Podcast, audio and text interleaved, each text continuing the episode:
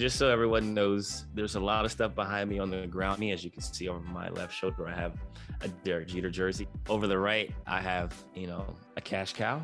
It's a cow with you know cash around it. Actually, I have my first triple double basketball that'll that'll be going up. This is my first triple double 28 10 and 10 against the Hawks. I got stuff everywhere.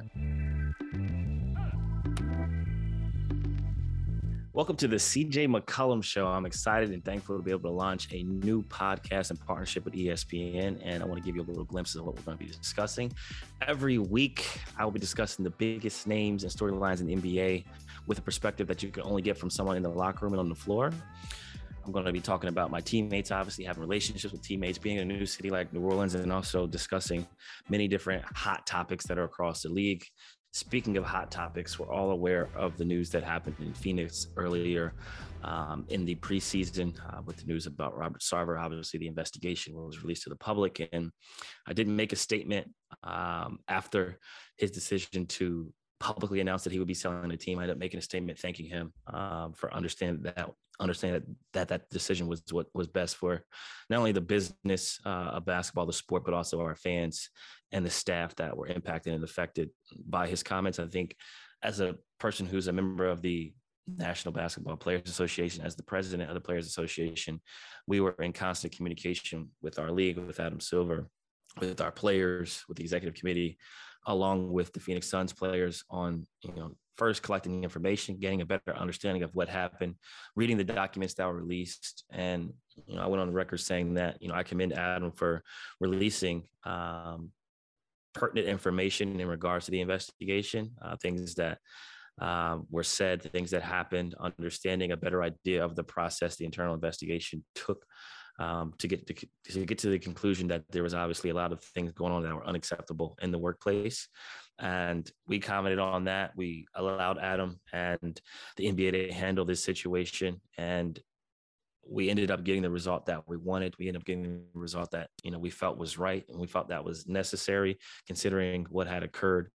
And I think we handled that situation the best way we could as a player association. And, and, we support, you know, his decision to sell the team and we support the, the Phoenix Suns players and look forward to kind of turning the page. But I thought Tamika handled this situation extremely well. Um, I thought that we did as a league, you know, handle this situation. And by league, I mean the players uh, continuing to speak out and use their platforms to express their displeasure with what happened. And I think we are all moving forward and looking forward to a new season. So I'm excited about that. And obviously understanding that we're in preseason right now. It is a new season. Uh, I'm playing for the New Orleans Pelicans, and I'm thankful to be able to go through a full training camp. Thankful to be able to to, to be more familiar with the city, having been traded in the middle of last season and, and gone to the playoffs, and been able to to kind of get more familiar with my players, my teammates, the situation, and the circumstances surrounding it. And obviously, we have a great player in Zion Williamson who um, has been cleared, who has resumed basketball activities, and has actually played in his first preseason game. And I want to just kind of let the fans out there,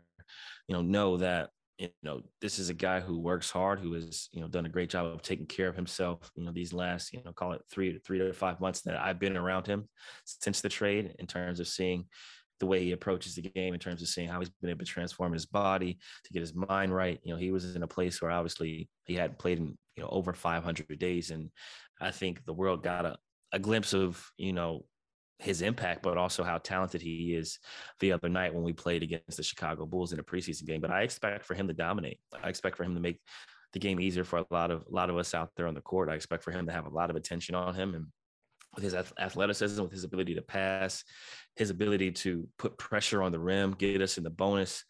Um, this is a guy who's a generational talent. You know, I think he averaged 27 points a game, shot over 60% from the field. I think it's him, Shaq, and maybe Kareem who have ever put up those types of numbers. The production that he has and that he puts forward when he's on the court is unlike anything we've ever seen. And I'm really looking forward to playing alongside him, Brandon Ingram, JV, Tay, Herb.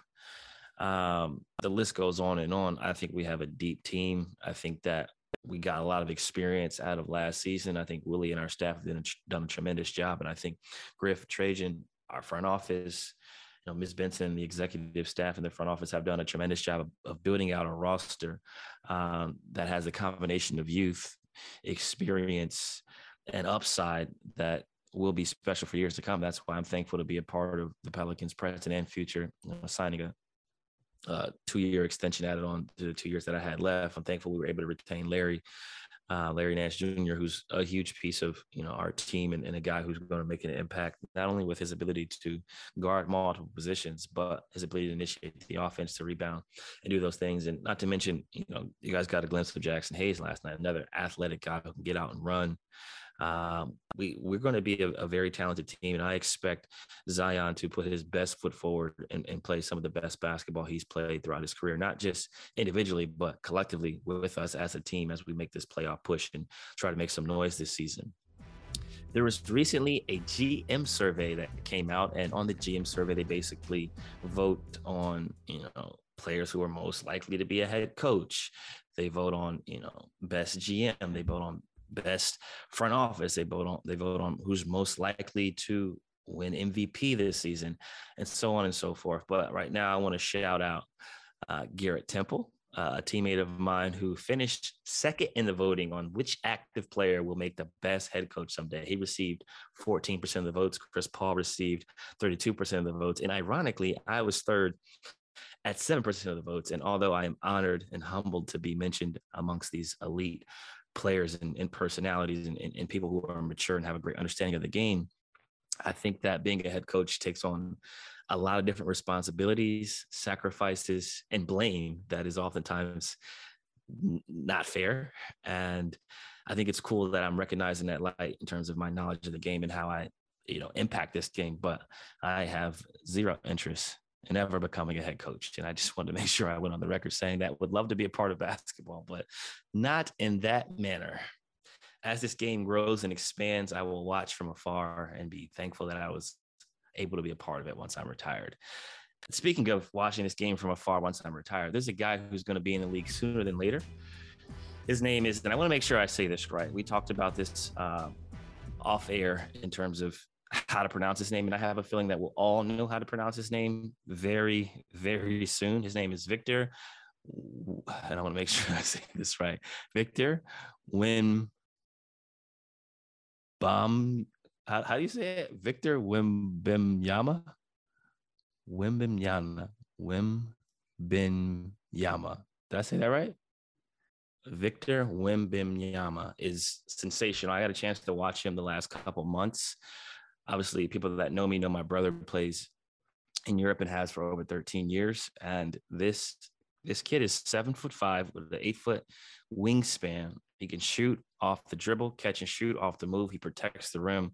He has a variety of skills that are unlike anything I've seen in my life. I think he has no comparisons in terms of players. I mean, you could say that he has a little bit of KD in him in terms of the athleticism, the length, the skill set, the shooting ability. But I don't think we've ever seen, you know, a player this size, this movement pattern at this age who's a for sure first round pick, a for sure number one pick in the draft. He went seven of 11 from three uh, in a game the other night against another player who could be considered the number one overall pick in the upcoming draft, Scoot Henderson, who plays for the G League Ignite.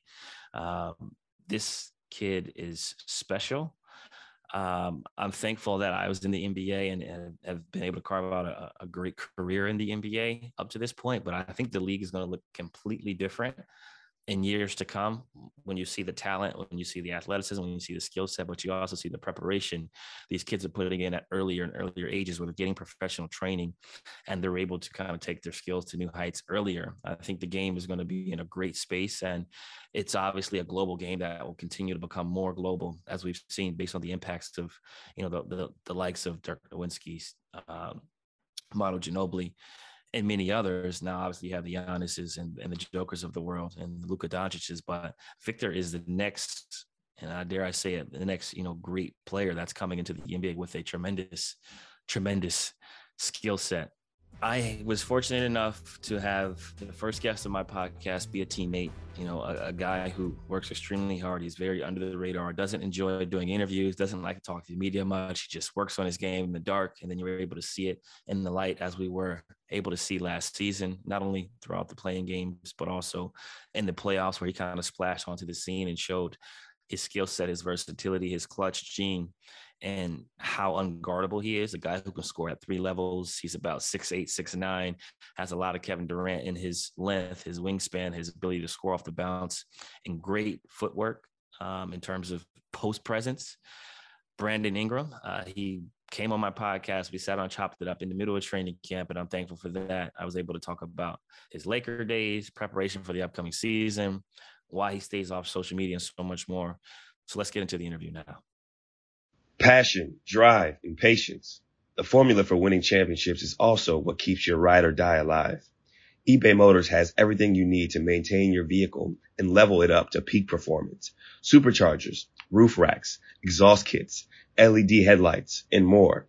Whether you are into speed, power, or style, eBay Motors has you covered. With over 122 million parts for your number one ride or die, you'll always find exactly what you're looking for. And with eBay Guaranteed Fit, your part is guaranteed to fit your ride every time or your money back. Because with eBay Motors, you're burning rubber, not cash. With all the parts you need at the prices you want, it's easy to make your car the MVP and bring home huge wins. Keep your ride or die alive at ebaymotors.com. Eligible items only. Exclusions apply. Hi, it's Mike Greenberg letting you know ESPN Bet is ready to take you through all the biggest sports moments this spring. The official sportsbook of ESPN has exclusive offers and markets from Scott Van Pelt, Stephen A. Smith, and me, plus many more. From the playoff intensity to finally getting out to the ballpark, there's no better time for sports fans. Sign up today. New users get a bet reset up to $1,000 in bonus bets if your first bet doesn't win. Download ESPN Bet today. What a play! Must be 21 plus and present in select states. Gambling problem? Call 1 800 GAMBLER. Terms and conditions apply. See app for details.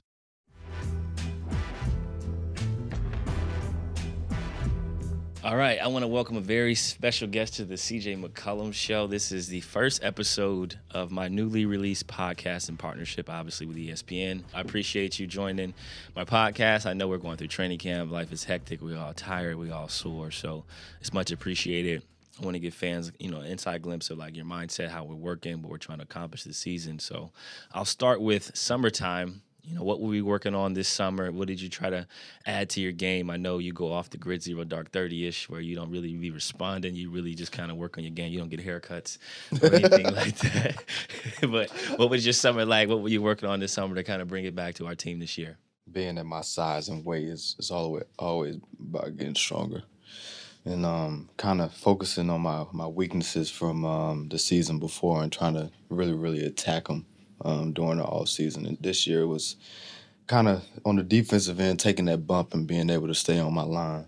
Um, and of course, with, with our team, being able to shoot behind the line and um, bringing some different dynamics. Um, but my summer, my summer was really good. I've, I, like you said, I, I got away like from from everybody. I, I don't like being around distractions when I'm when I'm working out. I like to be like really really locked in on things that I need to work on, but it, it was it was good for me. Yeah, it's good. We could see the the transition you made from early on in your career to now. Obviously, the poise, the leadership is there, the skill set is there. But I think one of the things that's most underrated about you is your playmaking ability, like your ability to kind of lead an offense, make the right play to the weak side. You show flashes of greatness in the playoffs. People got to kind of see, and we had talked about it behind the scenes. I was like, everybody thinks they know what you're like, and then they get to see you on that stage, and they're like, "Wow, he really got the goods. He really can hoop." So I'm glad you've been able to kind of show your full game to the entire world on the national stage. You know, you you know, look ahead to this upcoming season. Obviously, we'll have a little bit more expectations this year, having made the playoffs, having gotten a, a, a taste of what that's like. Let's talk about your journey, your path, right? Starting with, you know, when you first got to the league with the Lakers, right? What that was like for you mentally and physically, and kind of your your process now. So, talk to me a little bit about your training, right? How you trained, you know, as a 19, 20 year old fresh out of Duke, compared to how you train now. Yeah. Um, well, 19, 20 year old, I just wanted to be in the gym. Like I, I could do anything. I could be on the floor for five hours, just doing just different stuff that I felt like I needed to do. Going into the league though, it was like a whirlwind. Like some days I wake up, I didn't know what day it was. Um, some days I wake up, I didn't know what city we was in, and it was like, I was, uh, it was, it was frustrating for me. That that was um like one of my my darkest my darkest moments in my rookie year. Like going in and not knowing what was going on, and being the best player in college being the best player in high school, and then getting to the Lakers, and it's like like everybody's on the same level as me. And then I'm 170 pounds, so when I'm going in, like I'm getting put on the floor. Um, I couldn't sh- shoot the ball from the three, so I had a, like a little slingshot shot. So it was like it was it was different for me um, coming into the league, and I think the difference between now and then is is my mentality. Like getting into the league and and having experience, I was like, okay, I, I can play with these guys, and I can play with these guys, and then I'm like, I'm better than these guys. So now I'm at a point where I'm like, I want to be the best in the world, and that's how I kind of do things every day. My my routine is the same every single day. Um, I'm feeding my mind with, with really really good stuff, making sure that I'm having the right people um, around me that's telling me what I need to hear instead of, you know, when you get to a certain level, everybody tells you what you what you are and how good you are. But I, I just keep the keep people around that's like that's gonna be like, yo, you bull on defense today. Yo, you want you you had thirty, but it wasn't like a good thirty. So it's like I, I had good people around me to to make me who I am today. You talked about the good people around you. How important are your roots coming from North Carolina, Kinston? Kinston. Yeah. Am I saying that right? Yeah. Kinston, North Carolina. They Carolina. gonna kill you if you say it wrong. You guys got a lot of talent, obviously. You know, coming from there to here, a lot of greats. I, I was in Reggie Bullock draft class, so I understand uh, what what that city means to you guys. How did that kind of shape who you are today, not only on the floor but off the floor? Yeah, it's just family oriented. Um, being from from Kinston, you know, and that's kind of how, like, I love this organization. Like, we're family oriented. Everything that we do, we we love each other. All fifteen players care about each other and everything that we do. So, like, coming from coming from Kinston, that that's what taught me that, and of course, a little grit. Just being from Kinston, and everything that that goes on, and everything that you got to stay out of. It, it's like kind of like street senses. Um, you know who to be around. You know who not to be around. You get a feel for everything, and this this this helped me in my career. Um, not only in my career, but just just walking along and um, being in different cities and knowing where to be and where not to be. You discussed our team chemistry briefly just now in that statement. I, obviously, I came here. I was with the Portland Trailblazers. I get traded. I've been here for a little bit, so I've seen how you guys move collectively, how you guys support each other, cheer each other on, and how we kind of are a very, very tight knit group. What would you say the differences are from you know going from high school four state, four straight state championships, which is very impressive, going to Duke, being in LA, and being in NOLA? What would you say is the difference in this city, this town, with these fans and in this organization? Just everybody being genuine, you know. Everybody really, really like it's it's it's not fake love, you know, so to speak. Um, it's it's really real. When you go outside, you can you can feel the fans and they touch on you. You let them let them touch on you. You they say they tell you how much they love love you and like the fan support. Like my first years in New Orleans, being here and visiting from the Lakers, um, like I the stands were empty, and you can probably see that too. Playing in Portland, coming to New Orleans, like the stands was empty, and this year just just the fans having hope in us and us going into the playoffs. Like every every seat was filled in the arena, so like there's real people down here that really really love you, and when you're doing something really really good, especially for the city, they're behind you. So it's like that's that's the similarity from Kinston to New Orleans. Um, but I think it's just like it's at another level in New Orleans. I agree, and it's there wasn't there wasn't a lot of times in which we played here and it was sold out coming in, but when we did play them in the in the playoffs back in 2017 when they swept us, it was sold out. It was jumping. They swept y'all. Yeah, we end up getting swept. It's something that that I'm not very fond of. You know, not a great memory for us, but we got swept as a higher seed. That was tough. That was very tough to deal with. Looking at last season for you, right? You got hurt early on in the season. I think you guys started off 2 and 14, 2 and 15, something like that. What was that like for you as a guy who likes to win, right? Like you you play this game to win, to be one of the best players ever, to be the best best player in the league. You start off that poorly, you're hurt. You know, you're, you're kind of not able to help the way in which you would want to because you're not playing. What was that like for you? And then what was like as we, you know, kind of went on the run and, and ended up going to the playoffs? Yeah, it was easier than other years because I've I've been through the the slow starts with um, with the Lakers and when when stuff like that happen, like it's like okay, we're ready for All Star break, and like it's just this thing is over with, and we're ready for this season to be over with. But it felt different. It felt different last year. We started 114, 214, but we were in games, and we felt like we just needed to know how to win at the end of the game. And after that, um, everybody still had good attitudes. I, I got to give credit to Willie because his message stayed positive the whole time. And at points, I wasn't agreeing with him being positive all the time, but I kind of I understood it because there's so many different personalities in, in the room, and um, some some people you have to you have to baby a little bit. Some people some people you you tell them something and they get it right away, but he, I understood it at the end of the day, and by like right before All Star, right before you came, I felt like yo, we got a chance.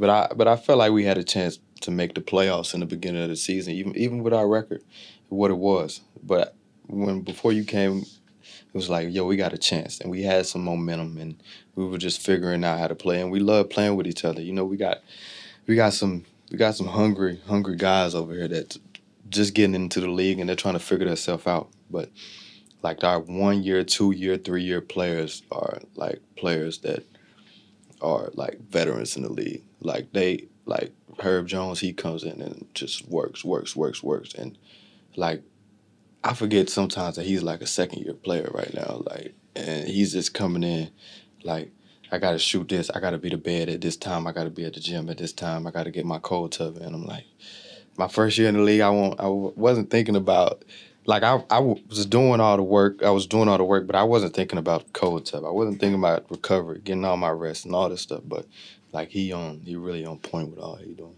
Yeah, Herb is impressive, man. He's a he's a guy who you feel like he's a 30 year old vet the way he right. moves right he doesn't really speak a lot he works on his game like he's he's into things that usually players get into later on in life in terms yeah. of maturity and understanding of how to take care of yourself off the course so he's he's been very impressive you discussed willie's coaching style right how positive he is yeah. you know I, i'm going record saying i've never played for a coach that didn't curse in my life like ever have you?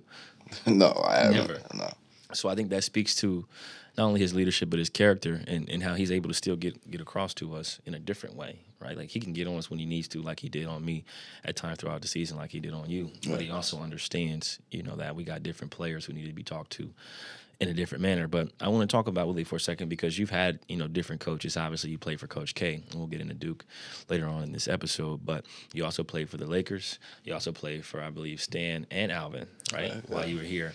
What is Willie like as a coach? in, in terms of um, his leadership style for the fans out there. Obviously, I know, but for the fans out there listening, they don't they don't truly know what he's like behind closed closed doors, and and obviously. How did he continue to stay positive in a two and fourteen season? Because, like for me, like that would have been very tough. And you talked about your mental um, development and growth, having having been in LA and having understood that most teams pack it up for All Star, but I'm gonna keep fighting. I think one word I would give Willie is consistent just consistent in his approach every day, whether it's the same message or whether it's something that we we just haven't got. It's, it's the same thing over and over again, and he's he's always looking for um, ways to teach. Like um, he's he's been like really somebody that I can rely on, and it's something that I've been looking for in the league. You know, new coaches, especially him being a one year coach, new coaches they have 15 different personalities. So it's hard to just like grab on just one or grab on just everybody. And for him to like come and sit me down and call me sometimes and be like, this is what I see or how just just the question, how you feeling about this, how you feeling about that, that's just like it, it gives me confidence. It gives me confidence. I'm confident in him and when he's receptive with my talking, it's like, okay, I, I got somebody that's like that's believing in me, and he believes in all these guys. The way he talks about everybody is like, it's like this is this somebody I want to be around. Yeah, he he's really genuine, and I noticed that right away when I got traded. I spoke to him immediately just about the team, about the offense, about the defense, how I can help. Told him right away, make sure you hold me accountable. And I think one of the cooler things that he did, obviously, we end up going to dinner in Phoenix, right? We go to dinner in Phoenix. We get to sit down and kind of talk about the season, talk about what we're seeing, what we like, what we don't like. And I think that dinner helped us a lot collectively. Like, obviously, me and you figuring out how to coexist, figuring out um, how to get the best out of both of us. And I think he he was the spearhead behind that. And I think that was the start of us, you know, really winning games. We ended up beating the Suns, and ironically, we ended up playing them again in the playoffs. But I pivot this with you talked about what the what the team was like before I got there. Obviously, we were with the same agency, so we knew each other from afar. Talk to me about your expectations um, once I was traded to New Orleans and your understanding of what I was like what you thought about me, right? What is CJ like before he gets here, and then what is CJ like once you actually get to know him? Because people have this idea of what I'm like, right? And then they get to be my teammate or they get to really know me, and they're like, "You're not what I thought you was like."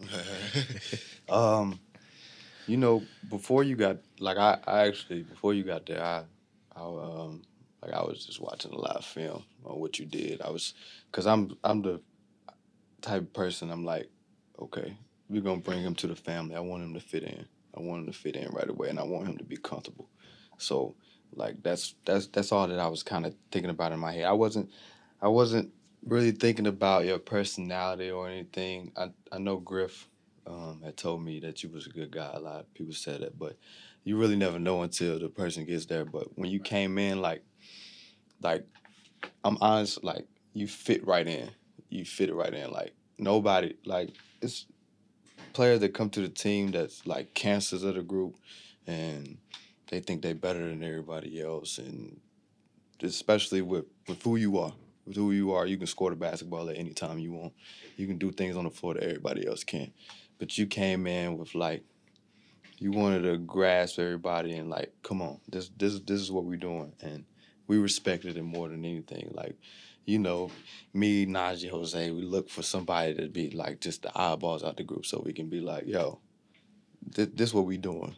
But you you came you came in and you was like, this is me, and like it it fit it fit our mode of who we were, who we are, and like it it was fast. It, I wasn't expecting after three or four games for us to just just get it. Like it, we just it just it just happened and that's all. That's all it took. It took three or four games for it to just happen. We had three or four games where where I was a little off because it was something new, but after that we had our conversation at dinner, and then after that it was like, okay, this is what you like to do.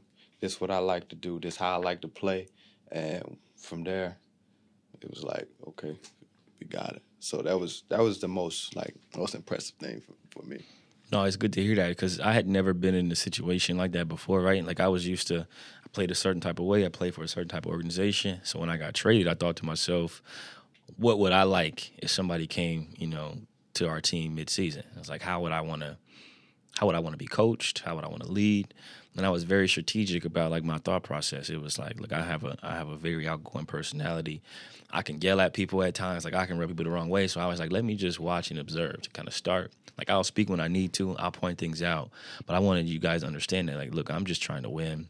Coach me, teach me. Like I'm not gonna know some of y'all plays.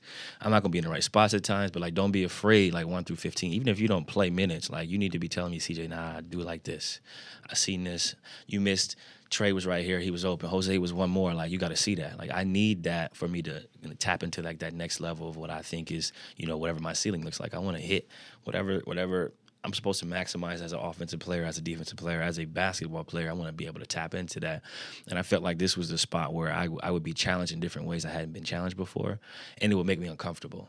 And I wanted to be put in an uncomfortable situation because I think that's when, you know, success is prevalent. Like you really get challenged back against the wall, you fold, you crumble, or you rise to the occasion. And it was a good challenge for us, and I'm glad we was able to have those conversations. And I think it was important like I said before, when we sat down at dinner, I was like, look, you got to be you. You got to go to work. You got to be the killer. You got to be the guy like you. You want to be the best player in NBA? Go do that, and I'm gonna help you do that. And when when things aren't going well, we still got to have each other's back. And I think we're at that point now because we've been through the fire, we've been through tough losses and tough wins. And as I preach, I want to talk about the progress. You talked about three, four games in, how it started to click. We end up going, you know, playing game, playing game, playoffs. What was that run like? Referencing how you know in pre- in previous years the fans weren't there. They weren't as supportive because the product maybe wasn't as great or whatever the case may be. But talk about that run. What that was like for us, how close we were to beating Phoenix, and then what you're looking forward to most this upcoming season. That was the funnest part for me, you know. Besides besides high school basketball and having and winning four state championships. That was like the funnest part for me in, in the playing and playoffs because it, it gave me a chance to really, really lock in and and say, okay, if I need to sacrifice this thing, then I'm gonna do it. And for my team to really, really lock in on what I'm doing in these playoffs. And in this play in. Like the play in was like really fun. I was super locked in. Like I I was like to a point where I was like I had like one stone face like I, I, I didn't like I didn't budge. Somebody was talking to me. I barely was talking back. Like I was I was like truly truly locked in. I was watching my film at home. I'm I always have this period where I'm like watching all type of highlights where I'm like looking at different players that was really really great. So like I was I was prepared for that moment and it was it was a time where we weren't on TV. So nobody nobody knew about nobody knew about New Orleans but but us but we truly believed in each other. So it was like, okay, it's really it's really us against them, and we know we have the upper hand. Like we really know we have the upper hand. We really know we can beat these teams. So the play on the play in was really really fun for me, it, especially after PG said he had COVID in uh, in the play in game. I was like, okay, it's it's over. This probably won't be a game tonight it's, it's over with. But going into the playoffs, I was like, I was even more excited. I like I didn't know what to expect. Um, but just the first game, seeing the fans, seeing all those fans out there in, in, in Phoenix, I was like, okay. This podcast is proud to be supported by Jets Pizza, the number one pick in Detroit style pizza. Why? It's simple. Jets is better. With the thickest, crispiest, cheesiest Detroit style pizza in the country, there's no competition. Right now, get $5 off any eight corner pizza with code 8SAVE. That's the number eight, S A V E. Go to jetspizza.com to learn more and find a location near you. Again, try Jet's signature eight corner pizza and get $5 off with code 8SAVE. That's the number eight, S A V E. Jet's Pizza. Better because it has to be. This is how this is going. Everybody fouling. We're not getting foul calls. It's not going to the free throw line. Um, everything's going Phoenix way. So that was like, okay, this is this is the wake up call for me to be like be as Willie used used today to be relentless. So like I, I got more and more comfortable after each game in the playoffs. I'm I'm truly looking forward to um, this playoff year, but I know um, it's stepping stones. I know we have to continue to learn, continue to get better this year, and um, do everything that we can to be a really, really, really good team when we get into the playoffs. Yeah, I'm, I'm really looking forward to this season, man. Obviously, we get the big fella back. We got a full training camp we're going through right now for cohesiveness, for chemistry, and just a better understanding of what we want to accomplish and how we're going to do it. I think that experience that we got was really important as a unit to get to playing a must win like elimination game, playing a must win regular season game, and then have to go on the road against you know a high seed. You know, I think they was number one number one seed. have to go against the number one seed against a, a, veteran team with a veteran point guard in CP where they to challenge us in different ways. I think that was really important for us. Talked about your film study. I want people to, to, truly understand how much time you put into this this sport, not just on the court but off the court. The type of film that you watch. You talked about YouTube highlights. When we were going to dinner in Phoenix, we was both watching League Pass games, right? Like that's like people don't understand. Like we really love this game. How much film do you watch in your spare time? And then I know I know I've I've I've noticed it, you know, since since I started traveling with the team and, and, and, being a part of this team. When we land in a city, you do the same thing every time we land. So maybe talk about what you do when we land in cities and why. Well, I'm at the point right now where, um, like I, like for the season or I'll, I'll have a challenge for myself where I write in my notes like for the next 30 days I'll I'll watch nothing but basketball. So when I get home, it's like I don't watch a regular TV show. If I'm putting some on my TV, it's like some like they got an hour long hour long videos of Michael Jordan highlights of just 96, 97.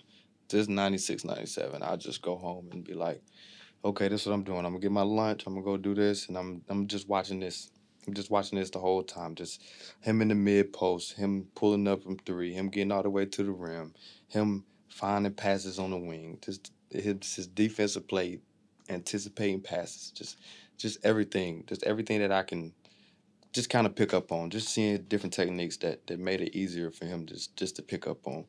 So like that's that's just like my whole life. If I'm going home, I'm just I'm just watching basketball. I don't want to I don't want to watch anything else because I, I always think about I always think about who working harder than me. I always think about if I lack something in my routine, then somebody else is doing something better than me. So like I, I always just try to stay on top of my stay on top of my stuff. And when I'm landing in different cities, I, I got a routine, to like get some food, I got a routine that I got to make sure that every part of my body is is is feeling strong. I I got my own people to tell them if some is feeling something different on my body, it's not feeling the same, it's weaker, whatever it is. I got people to tell that and they can make decisions on what type of workouts that I do that's going to help me for the next day. Um, whether I, I, land and go to the gym, if I can get shots up in my body feeling good, I'm always just trying to make myself feel comfortable and be in the rhythm so I can be good for for for my teammates. That's the ultimate thing that I care about. I got to make sure that I'm I'm there for my teammates. I got to be reliable. That's really dope, and that's a that's a dope challenge to just watch basketball highlights with, with, Netflix and Hulu. You got all these different distractions, and I think that kind of shows how locked in you are, but also how much you love the game. A lot of players like the game, or they like what the game offers them, or they love what the game gives them, whether that's money, jewelry, whatever the case may be. For some of us, the money is great, jewelry is great. I like jewelry too, but being able to to put your best foot forward and help your team and to to play for your last name, your city, the name on the front as well as the name on the back. I think that's a, a really inspirational thing that a lot of younger players can can look up to and can, can kind of see as a model. How do you be successful? Well, if you want these things, you have to work this type of way in order to be successful you talked about that paranoia, right? Like I've always had this this fear that someone is outworking me, and this fear that every year there's 60 guys that come into the league. They're younger, they're probably faster, they probably jump a little bit higher, and they probably had better training than I had growing up. So there's this paranoia of wanting to continue to work. And I think the greats have that paranoia, and they have that ability to keep working on days they don't feel like working out, or you getting treatment, or you getting up early, and the herb routine where you're taking care of the body. I think all those things are important do you think your paranoia stems from your time with the Lakers or before you got to the Lakers? Because you won four state championships in high school, you went to Duke, and then things changed when you got to LA. So I guess my question is centered around how your mind kind of developed from some of the traumas that you got in LA. Um, well, I think my paranoia comes from um, not having like consistent days where I'm at my highest self every single day. Like it's always bumps and and it's gonna happen. It's life. It's always bumps in the road where you have that bad day, and that bad day always is like it it, it just I don't know if it's healthy, but it, it just it just stick with me for like until the next opportunity that I get on the floor, and it's like it's like I I just want to every day that I step on the floor, I just want to be better than yesterday. I just want to whatever it is, I want to be better at something yesterday. I I can say that. Um, like just seeing different players, um, just seeing different players around around the league, seeing different players in the world, that that's that motivates me to try to be able to do everything on the floor. Uh, Trey Murphy this year, he's motivated me. Like when I've seen him in pickup, I'm like, okay, I gotta get on my. This look good, like this look good out here. So I, I gotta come in and I I I gotta bust his ass one day just to take his confidence away just a little bit. But I'm like, he look he looked too good right now. But I, I always like I just wanna I just want a little edge. I want a little edge over everybody. Like I told you in the beginning, like it you you won't know until it happened, but like I really want to be the best in this league. Like and I and I'm really just I'm I'm willing to sacrifice whatever it is. Like and because I really got my my eyes on this. Like, I really got my eyes on what I want to do. I want to be a winner. That's all I've done all my life. I want to be a winner. And I know from winning, it comes with a lot of things. The whole team get paid. all the love, whatever it is, but it shows how much work um, you've put in and and it's motivation for the next generation that comes up and, and wants to be wants to be the best.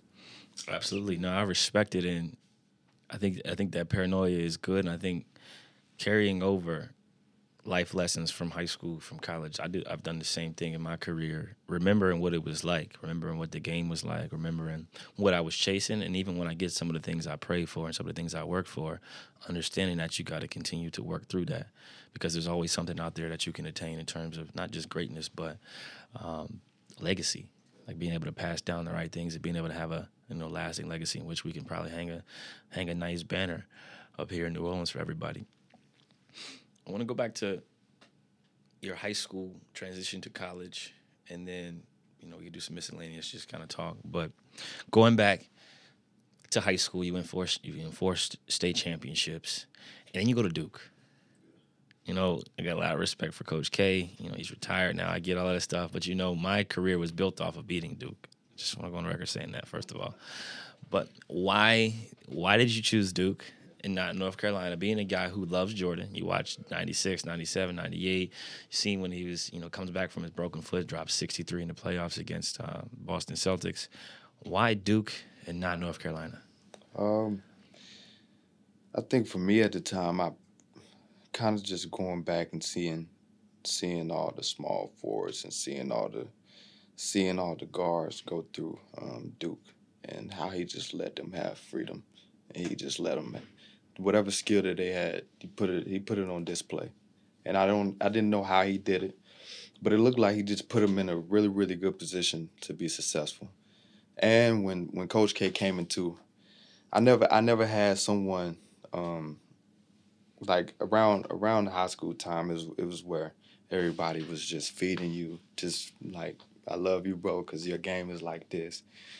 And that's when the, around the time where I was kind of kind of getting good.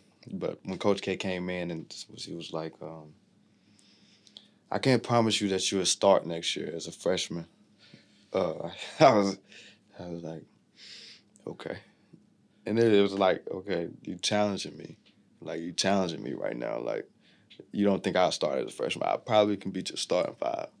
So I, that's what I thought about, and I, like, I like that. So I felt like if he said this right now, when I'm in when I'm in practice and I'm up and when I'm doing all this, he gonna tell me exactly what I need to hear. And sure enough, when I got there, like it was it was kind of a rough start for me, but he told me exactly what I needed to hear to get me going. So that was like that was like after I heard that that was that was it for me. No, that's I've heard Coach K is very blunt. It's very honest. I've heard some some legendary stories about things he said to people in the locker room of halftime of games. I've heard Jayson Tatum tell stories. What is your best Coach K story? uh, I don't know if it should go on camera, but it's just like we had one player. I won't say his name, but he was he was just so adamant about getting his every every day. It made him a better player. Some some players couldn't take it, but he was just adamant about it every single day. And it's just one day he said he said something crazy and one of the guys cried and I was just like I couldn't do nothing for him. I was just I was just trying to figure it out. But he he, he just really get after it. He really he really get after it. He get everything he want out of his player. That's what I heard. I you know, I played with G Trent. G Trent with the Duke. He told me about Coach K how wouldn't use the term ruthless, but you know, willing to do whatever it takes to get the most out of each one of his players, and whatever whatever it takes. What is the Duke fraternity like? What does it mean to you? Obviously, you weren't there very long. You know, I always joke and say, "Does it even count if you're only there six months?" what does the Duke um, fraternity mean to you? You know, I, will be honest. I've I've kind of neglected the Duke fraternity, um, just because I'm just like so tunnel vision in, in my work. Um, but it's something that I I, I may be planning to kind of go back a little bit. I know we have a lot of pros now, so you know in the summer it's always good to get pickup runs. They always they're I'll be they're always there for support, just like the Corey Maggette's of the world and the Grant Hills. Like they're always there for support. and um, like it's it's good that we have all these pros coming out of Duke because we we can go back and we can put work in, we can measure our games against each other. So that's something that I I really plan to to do um, in these next few years, just trying to go back and rekindle some some relationships with them. That's good. You got plenty of time, man. I I haven't been back to my college as much as I would like, but I'm gonna start getting back more. I think it's it's cool when the players get to see you, right? They get to ask you questions. What's it like? You know, playing in the league. What do you work on? Then you got to, you get to kind of compete against them and show them like, this is why I'm in the league. This is why you're not. It's like it's, it's a subtle reminder. Like sometimes you got to remind people, like you said before, from a humbling standpoint. You talked about how in the summertime and most of the time throughout the season, you locked in tunnel vision. You only watch basketball on JJ's podcast, you referenced how you don't really be on Twitter. You don't be typing your name in a search bar like a lot of other players. There's a lot of noise, right, about how we're going to be a contender this season. We're going to be pretty good if we can stay healthy and all that stuff. I want listeners to kind of understand how much you don't pay attention to social media at all. Like Bi is never really on Twitter, Instagram. He posts every now and then. I think he just be checking his mentions every now and then. But Damn. the difference between you and a lot of younger players, right? Like in terms of how you focus, how you lock in. Give me a give me a story in which some things that happened, some things made it happen that went viral that you just had no idea about. To be honest, I gotta like, I gotta like go to Najee for like a reminder, like, or he'd be like, he'd be like, "Yo, you ain't see this," and I'd be like, I'd be like, "Nah." He was like, "This happened like two weeks ago," and I, like I just, I really don't like, like I used, maybe I'm not even sure if I used to just be caught up on the news, but like I'm, I'm, I don't.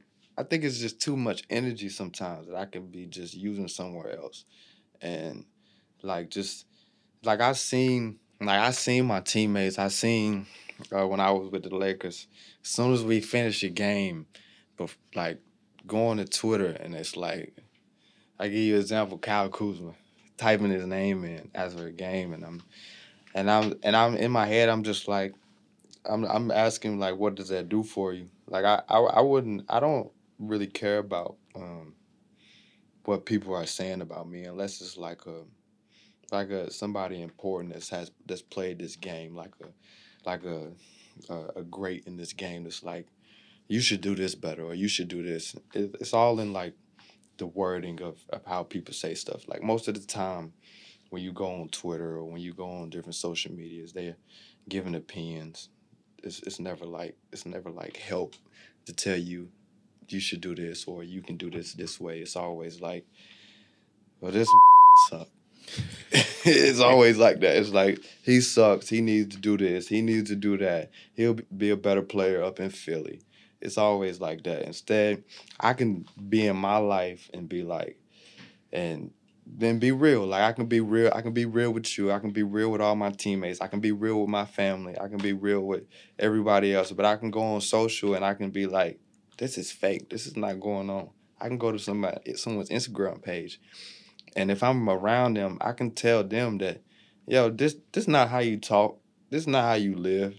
So it, it's like it's it's like it's different. It's different. I like I like the real world. I do check in on Instagram. It's a lot of it's a lot of pretty people in the world. I do check in on Instagram a little bit, but it's it's it's not for me. I don't I don't even like post on Instagram anymore because you know the world crazy the world crazy now. So as soon as you post something on Instagram, you post some jewels, you post something up there, then somebody got their uh, their eyes on you just just from that. So it's like I just try to move smart. I'm um when I post on Instagram, it's something promotional or something like that, or something that I just I might see a quote or something, or I want to support somebody. But other than that, it's just like it feels like pointless to me. Yeah, no, I, I've I didn't post on my birthday for the first time in about ten years or eight years no post on my birthday besides my story. I think it's it's growth and maturity. I, am on my phone way too much as it is, so I'm trying to give myself some some mental clarity and escape. I'm trying to get my mind right. I speak to my therapist. I, I get to zone out. I get to meditate. After games this year, I usually go in the ice tub or whatever. We be chopping it up, talking about the game. You sage often. You yeah. know, get the evil spirits out. Maybe we had a maybe we lost the game, whatever the case may be. Yeah. Talk to me about when you started saging in general and your mental, you know, health. Obviously, there's there's a big push around mental health awareness, and I have I, I said it, I have a therapist that I speak to. I meditate. I've been meditating um, for about ten years now since I broke my my foot in college. Um, so 20 years old, I started meditation. It's been very helpful for me, very helpful for my lifestyle. Keeps me calm, keeps me more collected have better control of my heart rate. T- talk to me about when you started saging and like your mental health routine, if you will, for those out there that you know may want to start doing some different things and add into their their arsenal. Yeah, I I think I started saging maybe two two or three years ago.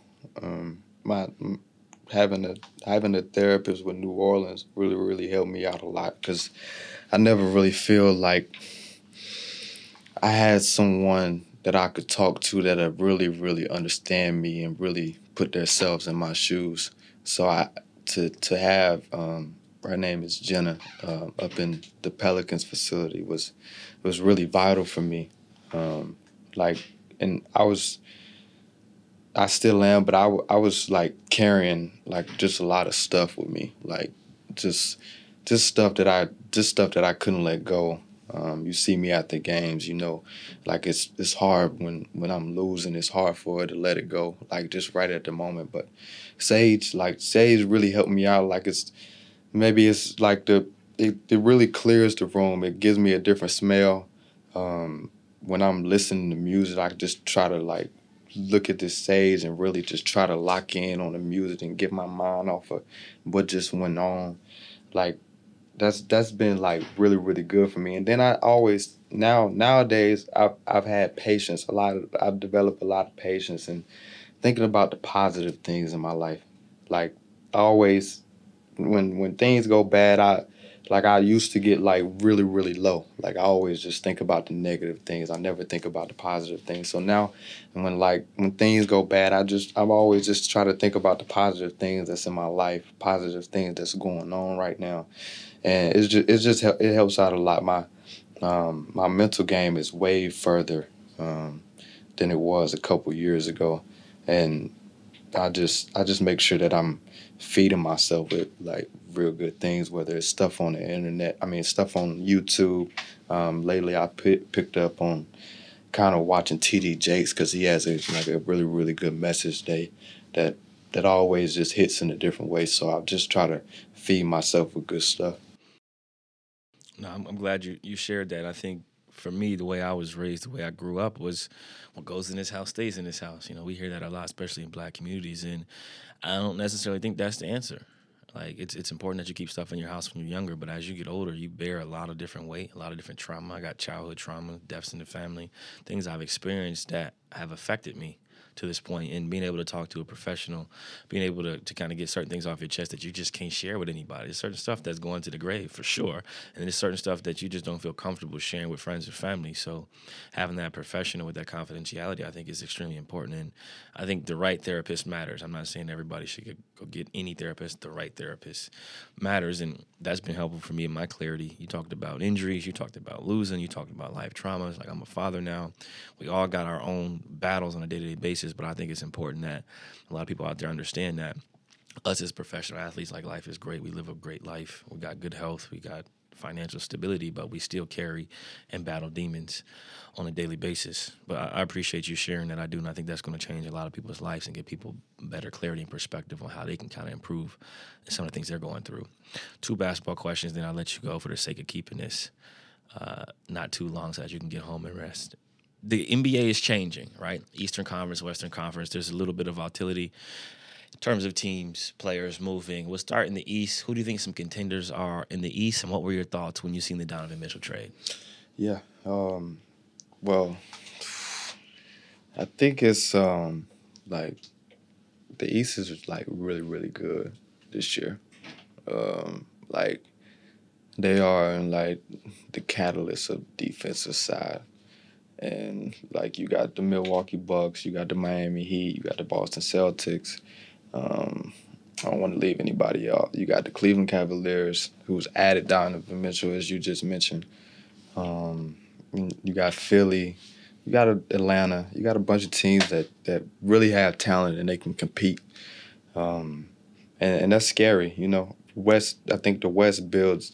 I mean, the West is like, it. is like really really good, and we score a lot. Like that's that's our thing. Like we score, we score. We used to look at the end of our games, it's like 120, 100, 130. Um, and going against the East is it's like they pride themselves on defense, so it's like a different game. So like that, that's like fun, really really fun matchups. Um, with the Donovan Mitchell trade, I've, you know, I in some ways I, I feel like I, I felt like that was coming. Um, it's I think it's a good fit actually on the offensive side with uh, Garland. Um, he looks like he's um, like made a lot of progress in, in the NBA with um, Evan Mobley. I'm I'm a big fan of his. Um, him him being so tall and having guard skills and the way, the way he maneuvers under the rim and block shots. Uh, Jarrett Allen, he's a big shot blocker and big in the middle. So like I'm a, I'm a fan of I'm a fan of that team. Um, I think they're going to be really really good offensively. I know Evan Evan and um, Evan and um, and Jarrett are going to be really really good defensively. I think that guard play, the guard play, is going to have to deal with six seven Bi and um, and uh, six three McCollum and with Zion coming through the lane and six six ten Trey Murphy, six eleven. He liked that. Um, but they, they're gonna have to they're gonna have to play some defense, but they're they're gonna be really good. Yeah, I would agree. I, I think the writing was on the wall once they made the Rudy trade that they were trying to to reload and get younger, get picks, get assets. So I think it's a good fit for him. I think he fits in well with what they need in terms of what they want to accomplish offensively. Talk about the defensive component. Look at the Western Conference. Who are some contenders you think are going to be in the Western Conference, excluding ourselves. I'm, I'm putting ourselves in there. We already know what we're going to do and what we're capable of um, collectively with a healthy roster. But outside of us, looking at some of the other teams across the board, Minnesota being one of them who, who added Rudy, who do you think are some contenders in the West? Again, the NBA, I, I would say the whole NBA is stacked with, with good talent and, and, and really, really um, good teams. Um, of course, Golden State. Um, Phoenix again. Dallas is going to come back really good. Um, the Nuggets, a lot of a lot of these teams that that were in the playoffs last year. I think Minnesota is going to make a huge push this year. Memphis, Memphis is really good, going to be really good this year. So it's it's going to be a battle. It's going to be a battle for us um, to when we go against these teams every night, and it's. I think it comes to who who cares the most. Who cares the most about making these winning plays every single night and who's who's the most prepared. So, because I think any anybody can get beaten on any any given night because these teams are really, really, really, really good. And when you look at the West, you you look at that three point line, like it's a lot of really, really good shooters in the West. I didn't even mention the Clippers. Like they got Kawhi back and PG on the wing. Like it's a lot of really, really good teams in the West. So it's gonna be it's gonna be a real battle. Yeah, I agree. It's got to bring it every night. You got to stay healthy and you got to peak at the right time. But I appreciate you coming on my podcast, man. Spending some time. I know training camp has been brutal. We all tired. We all banged up. We all ready to go home and get some rest. So I appreciate that. I wouldn't tell you that I appreciate you. You know, um, I definitely wouldn't did this for anybody else. I'm, I'm really like, um, a guy that just wants to be away and just working on my own stuff. But like I, I enjoy like I enjoy my teammates and I and I do anything for y'all. So this was like this was this was fun for me. I take my time out my day to do this anytime. So this this was fun for me. For real. No, I appreciate that. What's up? I appreciate you coming on, brother. Thank you. Sure, for Thank sure. You. That's a wrap.